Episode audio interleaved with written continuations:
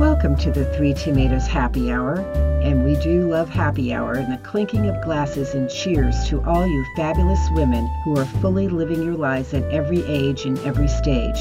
And here's the best news every hour is happy hour. So whether you clink cheers with your coffee mug or your afternoon cappuccino, remember, as the song says, it's five o'clock somewhere. Join us for some grown up fun, interesting, and stimulating conversations that will motivate, inspire, or just make you laugh. And for more grown up fun, visit our website, The Three Tomatoes, and the three is spelled out, and sign up for our newsletters. Now sit back and relax and enjoy the episode. Before we start today's episode, I want to tell you about a wonderful little art book created by women for women that packs a big punch. It's called Know You're Crazy. And let's face it, we all have our own crazy. And in this beautiful collection of Vivian Boucherot's art prints, her little mad women as she calls them, art comes to life in the most delightful and relatable way. Learn more at knowyourcrazy.net. Greetings, tomatoes. I'm Cheryl Benton, your host of this week's Happy Hour podcast. And we have a topic that makes me very, very happy, and it makes my guest happy too, and that's books. And I am so excited to welcome Zibby Owens, who is the creator and host of the award winning podcast, Moms Don't Have Time to Read Books, such a great name, where she has wonderful conversations with authors. The show has received top accolades, including being named a top literary podcast by Oprah.com. And now Moms Don't Have Time has several brand extensions too. We have Moms Don't Have Time to Lose Weight. Moms don't have time to write. And now Zibby has curated just this absolutely delightful book of original essays that were uh, written by several of the authors she's interviewed, and they wrote the essays during the quarantine. And it's called Moms Don't Have Time to a Quarantine Anthology. So, welcome, Zibby. Thank you. Thanks for that nice introduction. Oh, well, I am, first of all, I'm so excited to have uh, another book lover to talk to. And I know, like you, I, I've been a lifelong avid book reader, and I was one of those kids who couldn't wait for summer vacation so I could read. so I want to know how your love affair with books started. Um, since I was a kid, also, I my mom used to take my brother and me to the public library in our little town in the summers and we would bring a big tote bag and f- stuff it with as many books as possible and bring them home read them all run back to the library get a new stack um, so it's just been something that i've loved to do ever since i learned how to do it and that's it i just it's never stopped and I read somewhere that you, when you were a kid, you used to write letters to some of the authors of the books you read. I did. Yes. I love that yeah, I was a little a little fan fangirl. I really love that. So before you started your podcast, and of course pre-pandemic, you were hosting literary salons and book fairs, and you were um, often moderating book discussions. So tell us a little bit about those, which hopefully we'll come back to, and how that led to your podcast, Moms Don't Have Time to Read. So first was the podcast. Ah, so okay. yes. So I started the podcast. Um, and one of my, I would say, first 20 or so guests was Dani Shapiro, who was friends with a friend of mine and also like my favorite author of all time. So it was such a huge honor to have her on the show. And as she was, we did it right here at my desk where I am right now. And then as I was walking here to the front door, she said, You know, I know that some, some people do salons where they have authors come and talk. And if you ever would want to do one, I'd be happy to you know, be your author for it. And I was like, you're on. Let's do it. So um, I decided to start doing live author events in my house and just inviting everyone I knew. For you know, I've grown up in New York City and I live here and I have kids at a million schools, and so I just end up knowing a lot of people. So I just blasted out the list and started inviting everybody. And then I also um, my husband and I used to love to entertain back in the day when you could do that. And we were having a cocktail party. And he said, Why don't you invite some of the authors who have been on your podcast? And I was like, Oh gosh, I don't think they'd want to come. Like, do you think they'd want to come? And he's like, Why wouldn't they want to come? I'm like, I don't know. Is that weird? Anyway, I invited them. Turned out that they were like the stars of the show. Everybody loved meeting the authors. So then I thought, wait, maybe I should do a whole event where I invite all the authors to meet all my friends and I sell their books at the same time. So that's how I came up with this book fair model. And I got all the books from Bookhampton and I put them all over my dining room and like turned my whole like my whole like apartment became a bookstore. And I invited all the authors who had been on the podcast so far and all my friends and people did all their holiday shopping for books and it was so much fun and then i had uh, dani um, in conversation with another author, Piper Weiss. Um, and that just started off the salons. And then I kept going from there. So I did two book fairs a year based on the previous six months of guests. Although now I'm doing so many episodes, I'd have to do one like every week. well, that is so great. That is so great. So do you think you might have, uh, you might bring back some of your real in person book events? And salons. Oh, I would love to. I would really, really love yeah. to. I I really enjoyed them, and it was a really special community of women who would come, some men, but just it was always just so nice. And then we would go about the rest of our day with like a little spring in our step from that connection. So I hope I can bring them back. Oh, I hope so too. And talk about yes, doing a lot. I think you've done something like over six hundred interviews. On I mean, I that number overwhelmed me because we started our podcast, uh, Happy Hour podcast, I think a year and a half ago. And this is actually our 99th episode, by the way, which I'm like, that's a big deal. But then I'm like, 600. I don't know how you're doing that. But I have listened to some of your interviews and I understand why they have become so popular because they're they're so much fun because you genuinely are excited about the books it's obvious that you've read the books and i and i have to make that point because i'm sure we both we've both heard so many interviews with people about their books where it's clear that the interviewer you know had read the book jacket. There's never anything in depth. So to actually be able to have a conversation um, that's you know really goes into depth with an author's book is a really wonderful thing and i think that's been probably part of your great success with this. So I know this question is going to kind of be like saying which of your kids are the favorite, your favorites, but do you have any out of those 600 interviews, which is enormous? Do you have any interviews that really stood out for you or that you got so excited about doing? Oh, I was excited about doing a lot of them. Um, I got really excited when Mitch Albom came over and uh, we did a podcast together. I just couldn't believe he was like in my house, like hanging out in front of my shoe closet. You know what I mean? Like I just couldn't believe it. Um, uh, that was really exciting. And my husband had been a huge fan of his um, as a sportscaster for so long. So we were both kind of starstruck by him. And then like yesterday, he just tweeted something about me, and I was like, "Thanks, Mitch." Life is so crazy. Um, so that was yeah, that was really fun to do in person that's that's that's terrific. So uh, really i encourage everyone to start listening to your podcast and, and everyone you. who loves books. So before the pandemic you were a very busy mom. I think you have four four children right? And yes. some of them Last are pretty young. yes.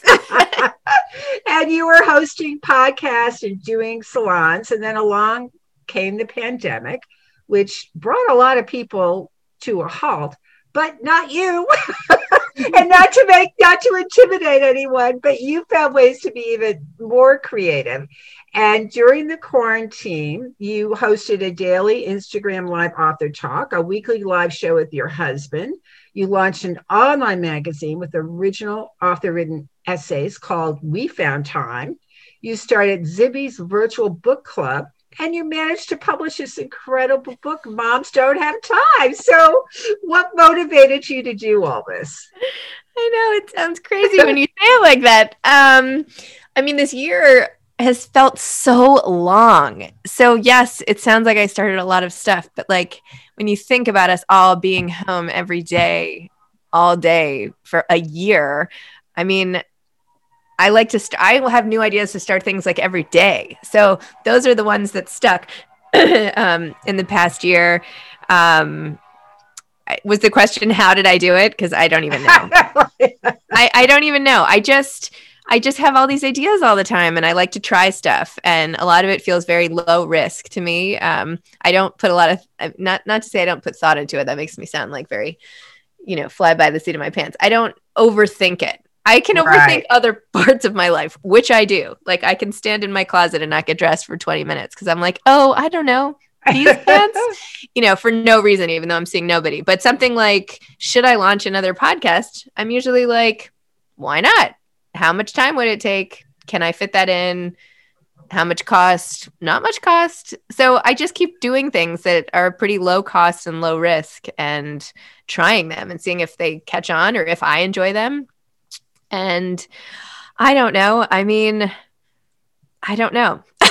well, just, you know, to me, I love that because that is the mark of a true entrepreneur. And that's pretty much how I approach things too. So I, I love that because it's like what I always say, what's the worst thing that can happen? It won't work and you'll tr- try something else. And you're right, especially if it's something that's, you know, low cost and you can kind of get going easily. So I love that you know you keep trying new things and that's such an important message for so many women who are um, and especially a lot of them right now. Let's face it a lot of women lost their jobs during the pandemic and they're trying to think what to do next. And there are so many i think there are so many opportunities right now and i don't know if you felt this and i've seen so many i think we've all seen it so much creativity too that's come out of the pandemic. How do you feel about that? Have you seen the same the same kinds of things? Aside from everything you've done, aside from my great work, um, have I seen a lot of creativity? Yes, for sure. I mean, I love watching people adapt um, and pivot and come up with new ways to communicate and convey information and get stories out into the world. Um, yes, I, I think that it's been it's been great. I think that at first a lot of the authors I spoke to were really struggling. Um, right. Um, I think it's been harder for people to focus on things in depth. Um, I mean, when we look back, I'm sure this time will be like, seriously, like we were all hiding out from a deadly virus and putting all this pressure on ourselves to like create literature unrelated to the virus. You know I mean? Like, of course it's hard. Um, but yes, I think it's been a time where people have been able to regroup and think about what's important and stop running around so much and figure out what's what they want to do, what's important, what they're excited to try. Um, so in that way, I guess yes, they're you know, and even just the ability to communicate with people from everywhere at any time yeah, has been yeah. a big boon. But you know. That's been a great thing. And you said something too about not running around all the time. And I remember when we sort of first went into lockdown, and I know so many of us experiences and looking at our calendars and realizing there was nothing on them. Yes.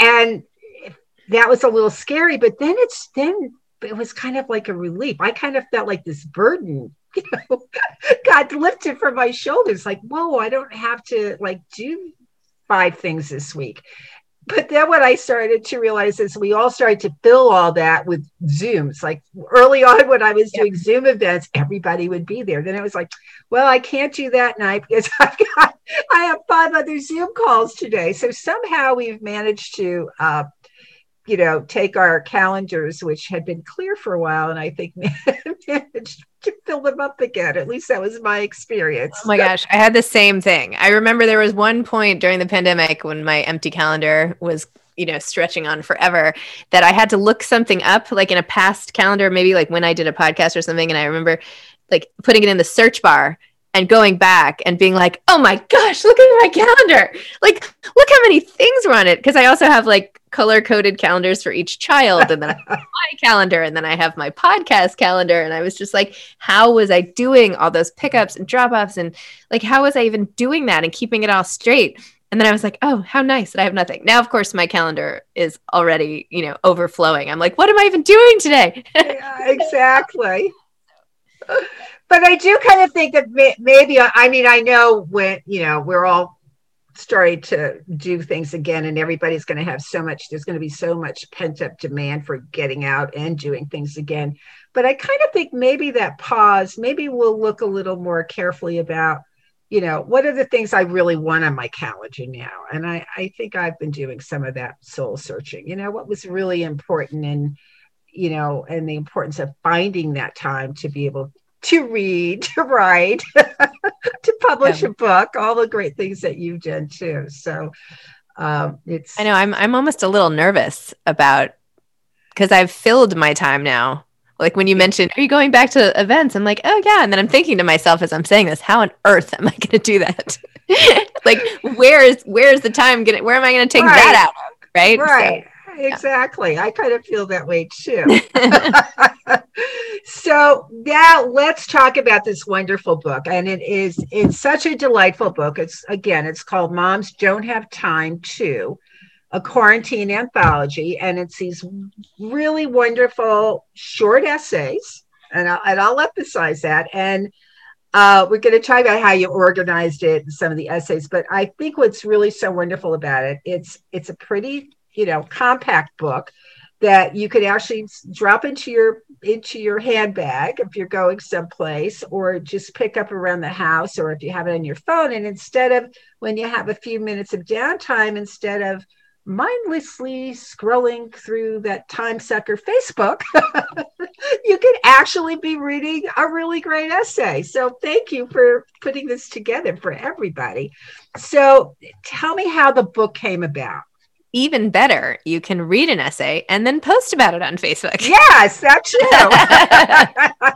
um, the the book actually came about as the a compilation of all the essays I released during the pandemic from We Found Time. So I had started before the pandemic. I wanted to make like a big splashy website, kind of like a Goop for moms, and I was going to have it all designed and everything great. And I hired a team. I was going to work with these two editors, Alyssa Altman and Claire Gibson. And, um, and then, and so we had started commissioning essays ahead of the pandemic. And then when the pandemic hit, I scrapped all those plans and um, begged a girlfriend of mine I used to work with for my first job out of college, who was a designer, to just like make my own website look a little bit nicer to throw them up there. Um, and we called it We Found Time because suddenly we all had so much time. So um, we took those essays and started posting them. And then that lasted about three months. And then I figured in the summer, maybe we didn't have as much time anymore. It seemed like things were going back to normal. Um, so I put that on hold and sort of closed that magazine, if you will. And then in September, I was like, wow, I wonder how many essays I ended up publishing on my website. And so I went back and I was like, wait a minute. and so I started copying and pasting into one big document. And I was like, this is a book. Like this is a book. And it's and then I realized this is such an easy sell because I had contracts already with every author and in the contract I had said in case I make this into an anthology that I had the rights to the, the story to publish because um, in the back of my head I was like maybe so that's how the anthology came to be and I took all those essays um, and at, towards the end i had involved carolyn murnick who did a bunch of the editing and i packaged it up and i just pitched this one publisher that i knew could turn things around super quickly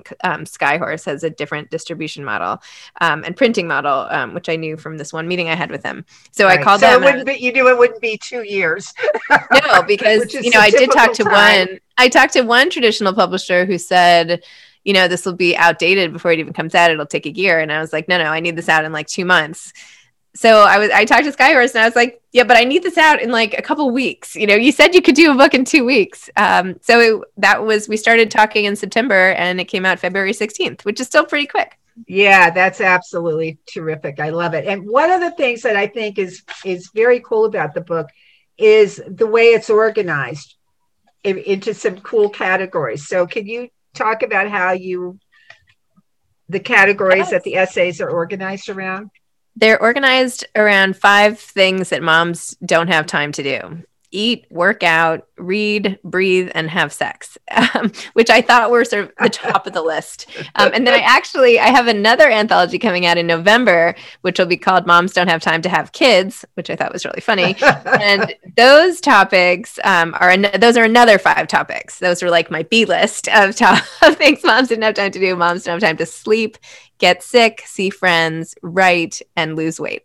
Yeah. so I feel like those 10 got us off, you know, on a good start. But I have there are obviously so many more because essentially moms don't have time to do anything. And the joke of it all is like without these things, what is life? I mean, these are really this is everything that makes life worth living is the things we don't have time to do. So um, we really have to make time for them. So it's all kind of tongue in cheek. Yeah, I love it. I love it. So tell us about some of the essays in here, and I just honestly, I mean, we could pick anyone because they're all terrific. And I know you have a couple of ones that I really liked about, you know, gaining weight. I think we all kind of related to that during the pandemic with kind of mindless eating, finding time to exercise. Um, so tell us about the couple that of yours that are in here and, and maybe highlight some of the others. Yes. Um, yes. I wrote one in the e column about my sort of lifelong struggle with, um, you know, these extra, well, I used to say like 10 pounds. Now I'm going to say 20, maybe 30 pounds. I don't know. The extra pounds that keep creeping up and, um, you know, my relationship with the scale and how I had sort of not wanted to get on the scale the whole pandemic and I finally had to buy one because my pediatrician needed me to weigh the kids for like a Zoom checkup appointment. Um, and I did one on how at the beginning in particular of the pandemic, I was so riddled with anxiety that I was running a lot. Um, and that was like the only way I was sort of coping with it.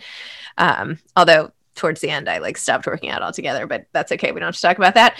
And um, i had another essay that i wrote about my husband um, and how I basically just got so caught up in the day to day stuff of like folding laundry and taking care of all these tasks that when he finally brought me this like perfectly made s'more, which harkened back to one of our first trips that we ever took as a romantic couple that I did without my kids because he's my second husband and I'd never expected to fall in love again at 40. And um, anyway, he brought me this perfect s'more and I was like, oh, I'm too busy. I, you know, whatever. And I didn't eat it. And it was so, it was such a mistake.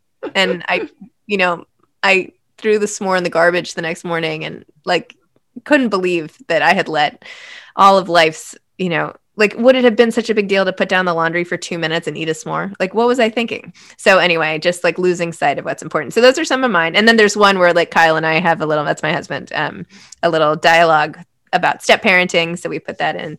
Um, but i loved a lot of the essays. I mean there are all different types of things from like Beth Ricanati writing about like how she bakes challah to stay calm and like different rituals people used in the breathe category to kind of center themselves. And um uh, like Liz Astrof wrote this hilarious, although sad essay, like moms don't have time to cry about how she would store up all the things to cry about and like let them out in one fell swoop. And then there are more like literary essays by Renee Denfeld, um, who wrote about growing up homeless and her relationship with food as a result of actually starving. And um, Sarah Shepard going running. And I mean, they're just all different. Chris Bohjalian and finding these journals he'd written as a kid and that his parents had saved. And um, Evangeline Lilly, the actress, talking about going to the movies and sneaking away one day. And um, there are just all sorts of topics that I think are hopefully just super relatable. Not, not particularly i mean maybe not being a movie star going to see a movie but you know other other ways that we but but really it was because it's all it about was. i read I that mean, one. It was right they all um i mean her life might not be the same as ours but so many of her feelings are. I mean evangeline's amazing and um really just sort of soulful and introspective and everything. So um yeah, I think it's it's just such a nice mix. It's like going to a, a, cocktail party or something and having like really nice, deep conversations with a bunch of people. So, well, it's terrific, and I'm just really it's a gift to all of us right now. So I really thank you for for putting this together. So I know you have a million creative ideas every morning. So what's next? I know you're going to do anthology number two. What other things do you have on your uh, well uh, yesterday creative list here? Yes. Yesterday, um, I announced this fellowship that I'm starting, which I'm really excited about, called the Moms Don't Have Time to Fellows. Um, and every year, I'm going to select two to four debut uh, memoirist authors, all women, um, to write books um, or that have books already in progress and i'm going to pair them up with an editor and i have two editors who i've selected who are going to work on the four books um, and I'm going to help them with the whole process of getting an agent and selling their books and sort of standing behind them and then having them on my podcast and having them write for moms don't have time to write the medium publication and you know basically putting my little umbrella empire, if you will, around their books. So I'm really excited about the four women I've picked, um, and I'm excited to help them on their book journeys too. So I'm I'm really excited about that. Oh, Zibby, that's wonderful! What a great thing to doing. And by the way, we should mention too that the proceeds of um, your your anthology are going to uh, is it vaccination research, COVID vaccination research group? Yes. yeah. Because my mother in law um, sadly passed away from COVID after a six uh, week horrific illness this summer, last summer. And my grandmother in law also her mother passed away right before she did and it was just awful. So um, i've all proceeds of the book I, I named it after my mother-in-law the susan felice owens program for covid-19 vaccine research at mount sinai health system. And mount sinai is coming up with a low-cost vaccine for developing nations um, which is stable at higher temperatures and administered once through the nose so i'm trying to help that vaccine come into being that is that is really fantastic, and that's something that's so important, and that we don't hear enough about. And that's the fact that you know third world countries aren't getting the same benefits that we are, by the way, and how and also the different you know conditions and circumstances that you have to be able to deliver a vaccine there. So bravo to you. That's that's that's wonderful. So I can't tell this went so flew by. I'm going to have to have you on as a guest again because you just you're so fun to talk to and so engaging and you're just brimming with great ideas and energy. So keep up all the great work and keep highlighting books. So thank you. I love it. Oh thank you. This was so fun. You were great to talk to. I hope uh, we can uh, continue uh, another time. I hope so, i hope so too. Okay